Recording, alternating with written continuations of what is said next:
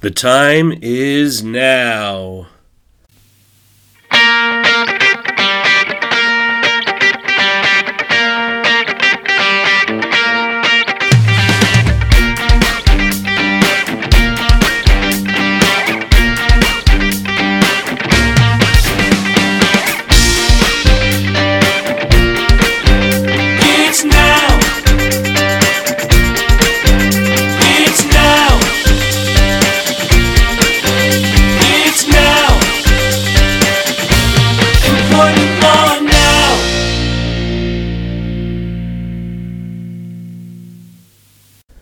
Volume 4, Episode 83. This is Employment Law Now. I am Mike Schmidt, your host of this Employment Law Now podcast and the Vice Chair of Labor and Employment here at Cozen O'Connor. I have to tell you, among all of the questions and issues that continue to be swirling around the universe these days, mandatory vaccines and whether employers can require employees to get the COVID 19 vaccine uh, is really the hot topic of the day. So hot that I wanted to get an esteemed little panel of uh, my colleagues to talk about this very issue on today's podcast. You will recognize both of them as frequent guests of Employment Law Now. David Barron, a partner of mine in our Labor and Employment Department, he is resident in the Houston office, uh, but similarly has a national practice and Howard Schweitzer, who is the CEO of Cozen O'Connor's Public Strategies and a former member of the Bush, Clinton, and Obama administrations in Washington, D.C. Today, they will be joining me to talk about the politics and employment law implications of mandatory vaccine policies. Howard and David, thanks so much for joining us today. Mike, thanks for having. Sure. Uh, like like everything else these days, um, everything is really becoming a political issue. So, Howard, I want to start with you with the first uh, couple of questions. Sure. Uh, being in the political mix like you are, um, people are certainly concerned that the vaccine issue that we've been talking about now it seems for weeks, uh, and the distribution of the vaccine is less about science and medicine, and really is much more of a politicized issue. What would you say to that? I think it, it certainly revolves around government. But I, I think actually, if you look at the arc of the vaccine kind of becoming a reality, they worked pretty hard to keep it out of the political realm. I actually think the president, President Trump, tried to tried to bring it into the political realm and and make it an election issue and and look at what Pfizer did. They announced the results the I think the week immediately after the election. So they clearly as a company made a choice and you can almost picture the board conversation um you know in your mind they they clearly made an effort to keep it out of the political realm and not allow the vaccine to be politicized. I think because people were concerned that it would um, diminish the credibility of the vaccine itself. The now the delivery of the vaccine is another issue, and I don't even think that that's being politicized per se. But again, it revolves around government and government deciding who goes first and and who goes later on and and so you know I, I don't think government and politics or politicization are are one and the same mike but but certainly government's got got the central role to play here And it is interesting that the rollout of the vaccine is actually uh, covering two administrations. We're starting during the end of the Trump administration, and it will continue, obviously, into the new Biden administration. How does the Biden administration look at vaccine distribution, um, and what say do the various states around the country have in all this? Yeah. So the incoming administration is working all day, every day, and and my team and I and and, and folks we know are, are engaging with them on all things COVID. This is an extraordinary time, and they know on day one when they step into office, they own this thing, and and they're getting ready. they're getting ready from a number of perspectives, but I think testing and understanding the the testing production regime and then vaccine distribution are at the very top of their list and they're they're almost acting as if they're in office today the way they're approaching getting ready to actually assume office they're reaching out to companies uh, that that are playing a role in those areas and and are going to play a significant role in, in, COVID mitigation and and they're having conversations and and that's how they're getting ready. They're understanding what's being done. And so, what is the current plan on the phased vaccine rollout? We've been hearing a lot about um, various tiers and who might uh, be eligible to get the vaccines. What, what's the latest on that? Well, it's it's really state driven Mike, and it's going uh, healthcare workers first. And you asked earlier what role the states are playing.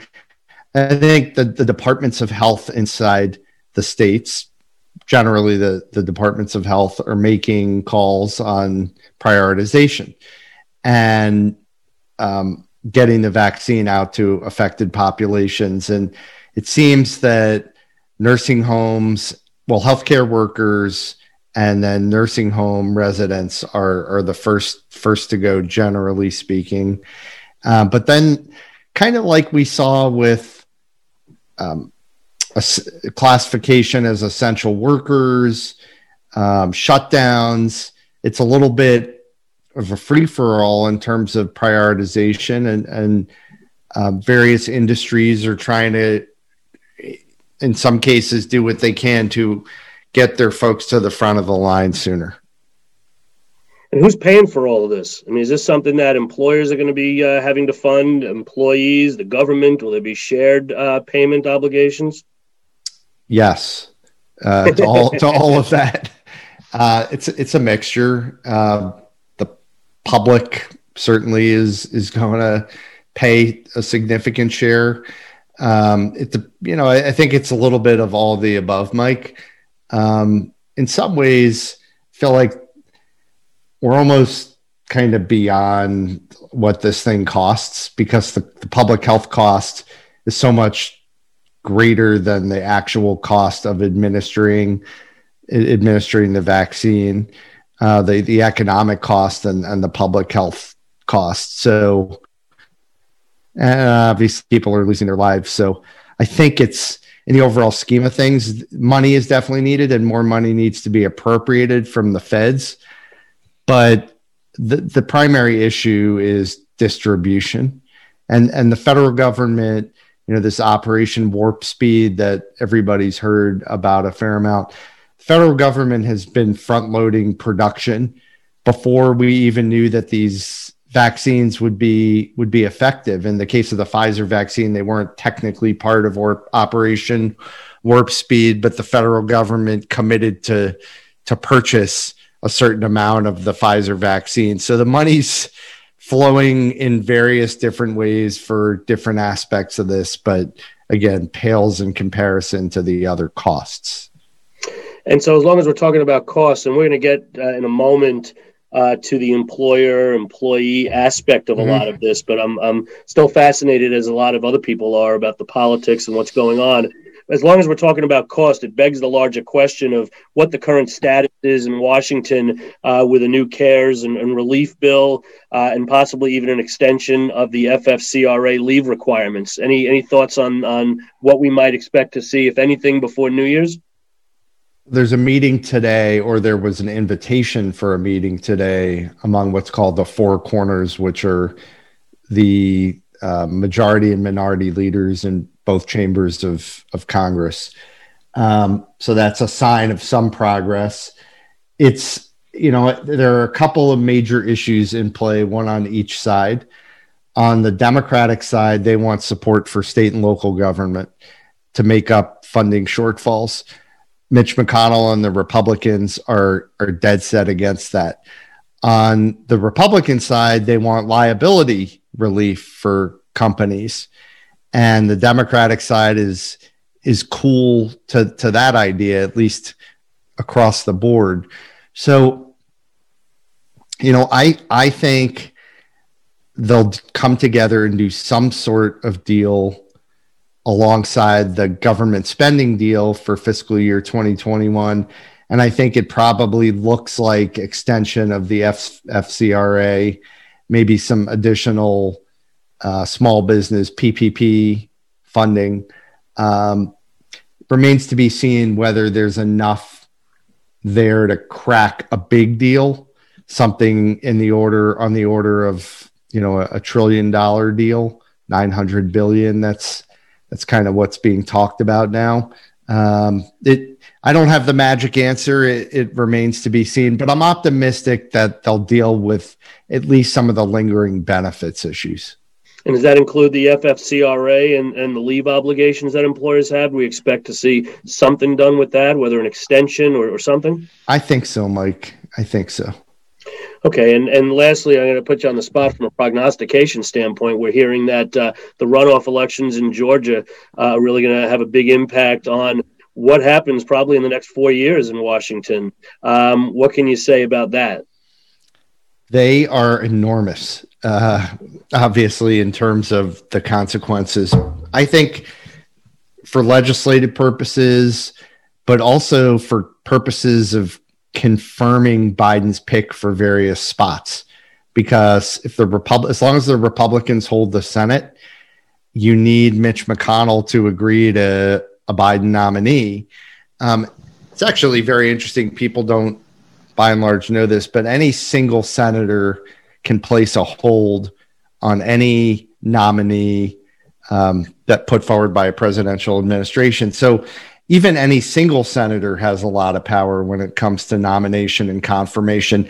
That doesn't play out so much with the at the cabinet level. It plays out all day, every day at the um, you know undersecretary deputy secretary assistant secretary levels at kind of the mid-level political levels so all that to say the um, the senate has an enormous amount of power and who holds the senate will be critical in terms of getting biden nominees in there on big things like uh, tax legislation potential climate change legislation things like that, these stimulus, additional stimulus or infrastructure legislation, it's enormously consequential. So I think it, the conventional wisdom is that the Republicans win at least one of the two Georgia Senate races. And so it's 51 49 or 52 48 in the Senate. Look, even if it's 50 50, it's power sharing and it gives the Joe Manchins of the world the these these moderate centrist democratic senators it, it will give them an enormous amount of power so even if they even if the democrats win it's not you know game over in terms of the biden folks needing to play ball. But i do think to answer your question that the republicans take at least one and hold the senate. Are we going to know that right away or is this going to be uh, weeks or months of more recounts and lawsuits? Well I saw that there had been, as of last week, something like 1.2 million mail in ballots requested in Georgia. So I, I, I don't think we're going to know day of. Um, I think it'll, we, you know, and it'll be close. Look, it's going to be close. And the polling and folks that watch these things, I mean, to the extent anybody can rely on polling, it's going to be very close. And so I think we we could end up in an extended kind of count the votes, recount the votes kind of scenario. Well, at least it keeps things interesting and gives us uh, reason to have these podcast episodes. So uh, I'm gonna I'm gonna bring you back, Howard, in a few minutes uh, to talk about some messaging questions. But I do want to get right back on the rails, talking about the vaccine issues and, and specifically from an employment standpoint. David Barron, let's start with the overarching million dollar question that everybody is asking us on a daily basis: Can employers implement a mandatory COVID nineteen vaccine policy and and require employees to get the vaccine? Yeah, that's that's that's the question that's on everybody's minds right now, for sure. Um, and we'll answer you know, that after this commercial. I want to give that lawyer the, the typical lawyer answer. It depends, maybe. Uh, you know, if you know the, the one thing that makes this vaccine so unique, which which some people are really missing, is the fact that it's it's not an approved, a fully approved FDA vaccine. This is a vaccine that's been approved for emergency use authorization only. And you know that's a little bit of a wrinkle because if you look at that, the law that allows the FDA to approve you know treatments, including vaccines and, and all sorts of things, um, on a, an emergency use basis, that law also requires the healthcare provider to provide certain notifications to the patient telling them they have a right to refuse this particular treatment, in this case, a vaccine. So we really haven't had a situation where you have some a medical treatment that's been approved for emergency use only, and the question of whether it can be mandated, you know, by either the government or, um, in this case, employers. So, so that we're on we're in uncharted territory when it comes to that. Um, now, if you step back for a second and say just generally, can employers mandate vaccinations? The answer to that is clearly yes. It's been done for a long time by the healthcare industry, for example, with with influenza and other types of you know hepatitis B and other other types of you know historically safe vaccines that are given you know all the time. Um, the two big caveats to that, of course, would be um, you know reasonable accommodations based on religious reasons and um, you know medical reasons, uh, disabilities and you know medical conditions that would create create a medical uh, reason not to be able to safely take the vaccine. So we're waiting for essentially some specific guidance as it relates to the COVID nineteen vaccine, and I guess the three biggest players in this: uh, the EEOC, the CDC, possibly even OSHA. Is there a chance that they that they could be coming out with a different position than what they had traditionally taken on the flu vaccine? Um, just given how COVID nineteen appears to be much more of a dire situation when it comes to public health and, and public health emergencies. Yeah, I, I, mean, I think I think it's interesting as I think this could go either way, right? I mean, there's one school of thought that says um, this is you know a deadly disease. Um, certainly, you know more. Art, you know, I think the science shows it's more deadly, for example, than influenza. So, and, and you know, from an economic standpoint, certainly much more of an impact. So, there's there's one school of thought that says that these government agencies will you know be more aggressive and certainly in allowing employers and and, and even potentially states and municipalities who want to get into mandates the freedom to do that. Again, on the flip side, again, we have the emergency use authorization question. Um, there's there's a lot of you know f- skepticism out there um, at, at every level, I think, um, and there's a lot of hesitancy. I mean, I've talked to a lot of clients that are thinking about mandating vaccination, but so far, even in the healthcare industry, who will be the first ones to have employees that are actually getting shots. Um, I, I, haven't seen any really big healthcare employer jump into the deep end and say we're going to require this, um, you know, as a mandatory vaccination. Now, some of that's supply issues. I mean, we're really we're really not there yet, where employers have to make those hard decisions. Um, and many employers are trying to, you know, hold off until they really have to make those decisions. So, so we'll see. Yeah, and, and certainly to that point, I mean, it's hard to, if not impossible, to have a mandatory vaccine policy when we don't yet have vaccines available uh, across the board to all employees. So it's really more of a let's think about, let's plan what we're going to do when that time comes. Right. Yeah, and I think that's where everybody really is at right now. Is you know, uh, I, I think the consensus is start with encouragement and voluntary types of incentives and then see you know where that gets you as a employer or as a country or as a community. Um, you know everybody's crossing their fingers and hoping that you know between a large volume of people voluntarily taking the vaccine and perhaps you know winter concluding sort of the, the flu season concluding and you know unfortunately with the large numbers of people that have already been infected that maybe all those things working together will make it unnecessary for either employers or or government uh, bodies to have to make that hard decision about whether you know to mandate and so you mentioned a moment ago, uh, to the extent that they can mandate um, vaccines, uh, it, it's likely that the government will still require employers to accommodate certain types of uh, requests or certain types of needs by employees. And, and typically that has been in the two buckets of either disability related accommodations or sincerely held religious based accommodations. Right. Is the analysis for dealing with or addressing those types of accommodation requests different than how you would have to analyze those types of requests pre COVID? You know, somebody for, for any workplace policy or rule, if somebody comes in and says, I need a disability accommodation or I need a religious based accommodation, is the analysis the same or is there something different that companies need to look at that's specifically tied to this COVID issue and the vaccine issue? I think in many respects it's similar, but of course, everything COVID becomes more complicated and, and pressure packed, right? Um, you know, most employers really haven't had a lot of experience in dealing with questions of whether something is a bona fide religious belief, for example. Most employers would simply spot the employee that issue and take a, take them on their word.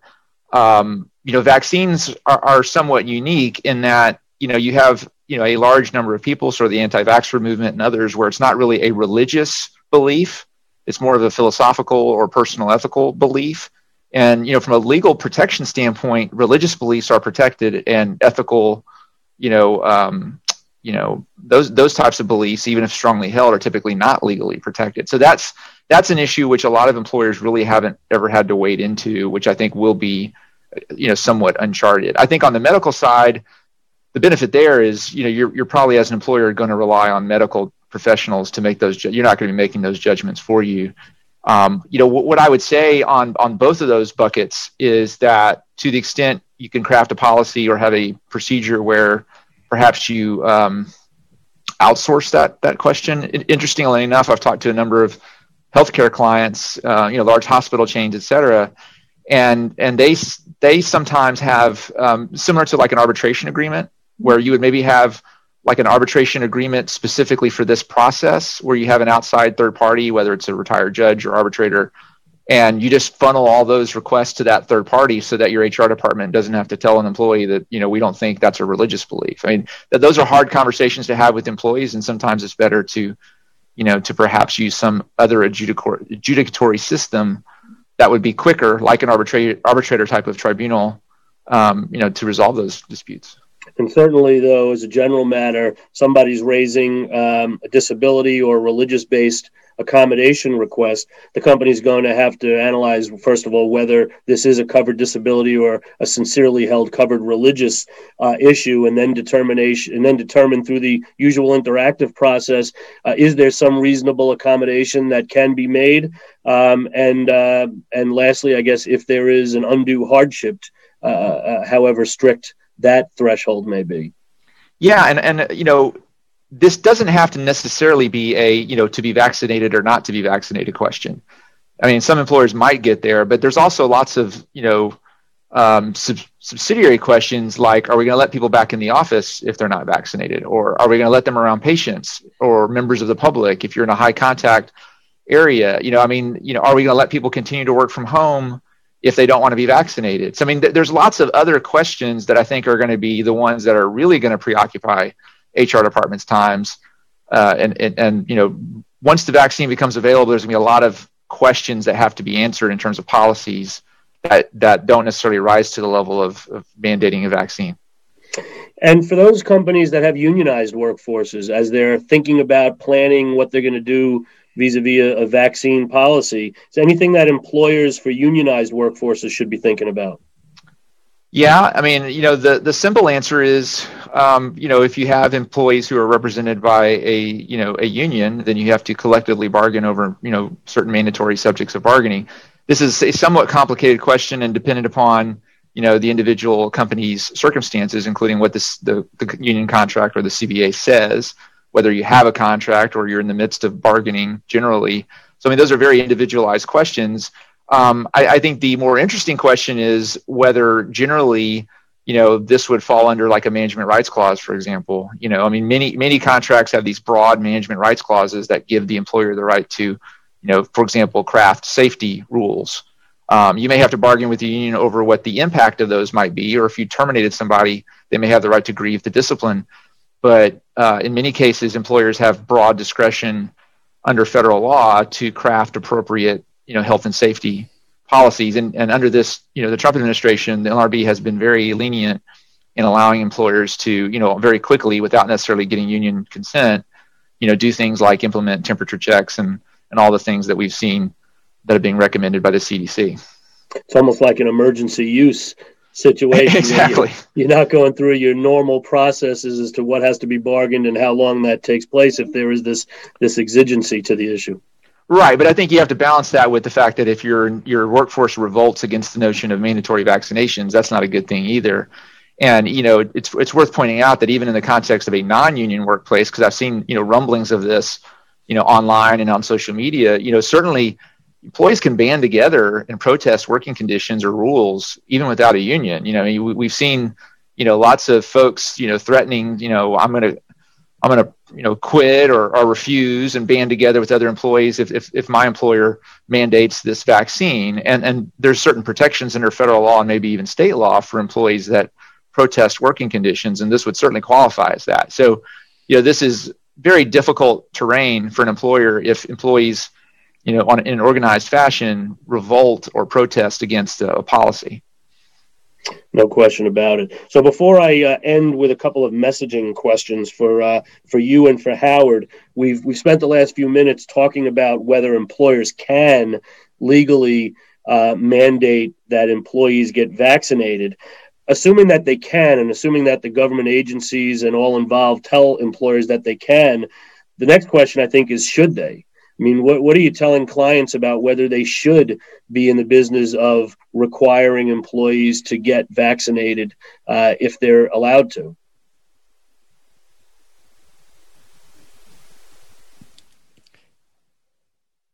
Either one. For... yeah, either either one of you. Okay. Um, it's a tough question, Mike. I mean, because I think there's so much we don't know. Um, and that's why this is so hard. And I mean, should they? I, I, it's hard. It's very hard to say.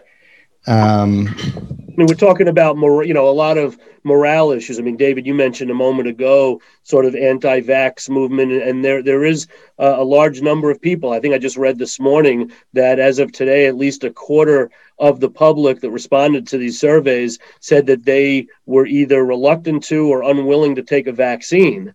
Uh, depending on the workforce that you have, I think morale and, and what the impact of a mandatory policy is on that workforce may play a role in deciding whether you as a company want to mandate this, even if you're allowed to.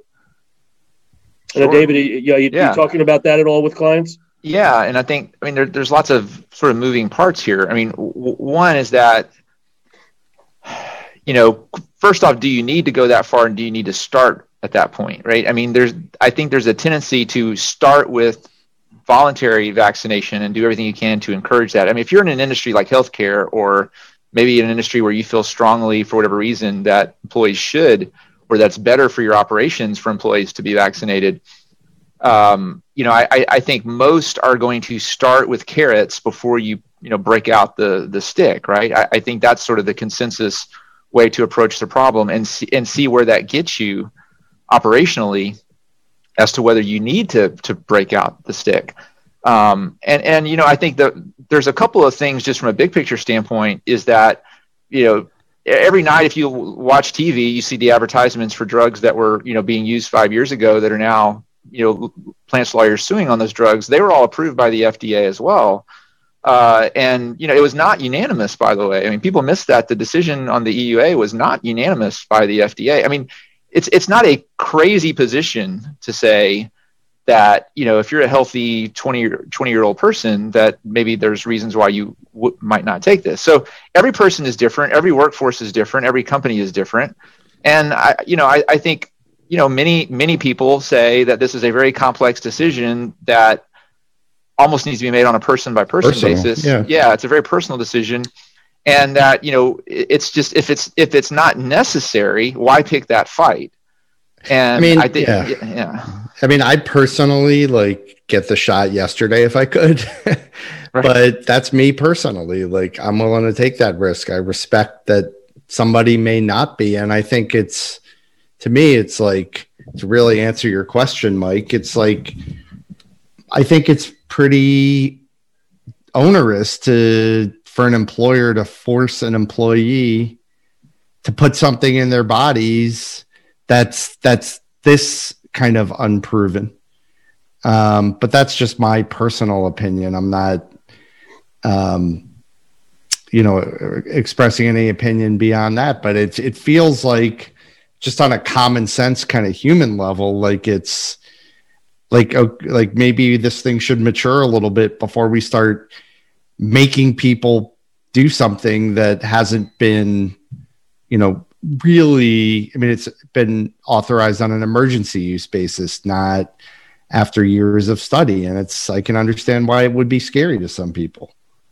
And, and I think there's going to be I think there's going to be litigation as well, Mike. I mean, I think you know there's the question of should should you do it, which I think has to be include an analysis of are you going to get sued?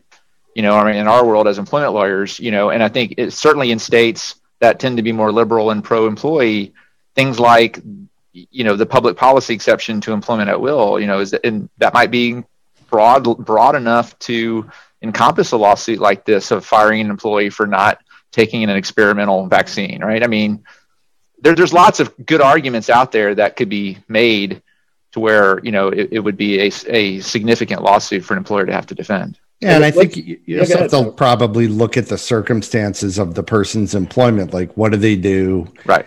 And, you know, some of the stuff you were saying earlier, what's the context, David? And, and think about it from that perspective. And maybe there's something else you can do to accommodate them. But if it has to do with public contact or something like that, you know, maybe you put them somewhere else. Easier said than done. Like, this is tough and you have to deal with the realities of somebody's job and you can't always carve out something else for them but i can see both sides of it.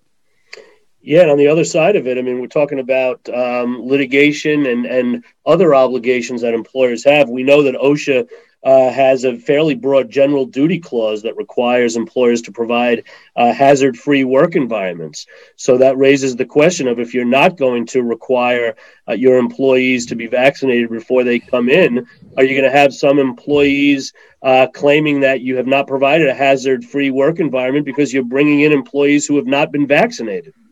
Yeah, you're going to be damned if you do, damned if you don't, right? I mean, that's been the theme of COVID. So, I, I mean, yeah, I mean, clearly there are going to be employees that say, you know, I'm not coming back to the office until everybody's been vaccinated, and I, I don't want to work around people who have not been vaccinated. And then you're going to have people on the other side who, you know, don't want to be told that they have to be vaccinated. So, I mean, clearly we're going to be it's going to be the same thing we had with masks. It's going to be, you know, even more heated, I think, for for a period of time.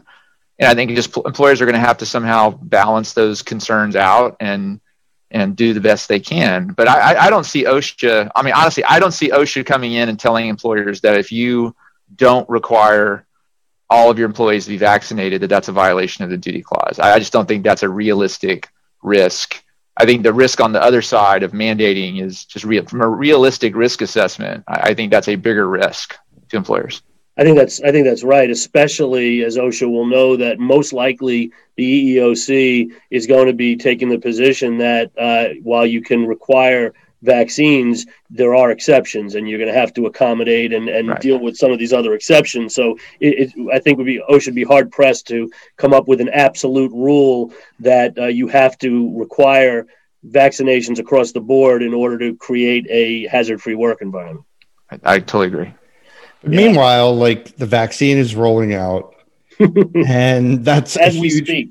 Yeah, that's a huge positive, and there are some tough issues, but obviously, uh, it's a good thing.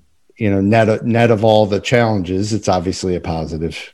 Yeah, and so I think the takeaway from the employment side is we are still waiting for some really significant guidance to come uh, from the government agencies on this. As I said, if not uh, the next couple of weeks before New Year's, I would think and hope shortly after New Year's, but employers should certainly start to be thinking about and planning which way they're going to go and what they're going to do when it comes to vaccine policies with their employees. I, I want to end with uh, with you both on a couple of questions about messaging. First, uh, Howard, to you, how do companies advocate for their businesses on this issue under the current political climate? Well, I think what we've seen throughout the COVID emergency has been you got to speak up. And I've actually been extraordinarily impressed by how accessible folks inside government have been throughout this thing. Whether you're talking about Capitol Hill or you're talking about governor's mansions. It's um, they've been they've been accessible, but you have to speak up. And if you've got a perspective uh, that you think public officials need to hear, or you want to get yourself to the front of some line, um, or you want to shine a spotlight on the needs of your industry, um, you've you've you've got to articulate that, and and you've got to be talking to folks, and obviously that's that that's what public strategies in my role that's what we do each and every day mike is help companies navigate through the maze of government and connect with folks that have a reason to care about their issues. Um, and, and we're happy to help anybody. Um, but you can also pick up the phone and people will talk to you if they have a reason to, to talk to you. So i think it's been it's it's actually worked pretty darn well.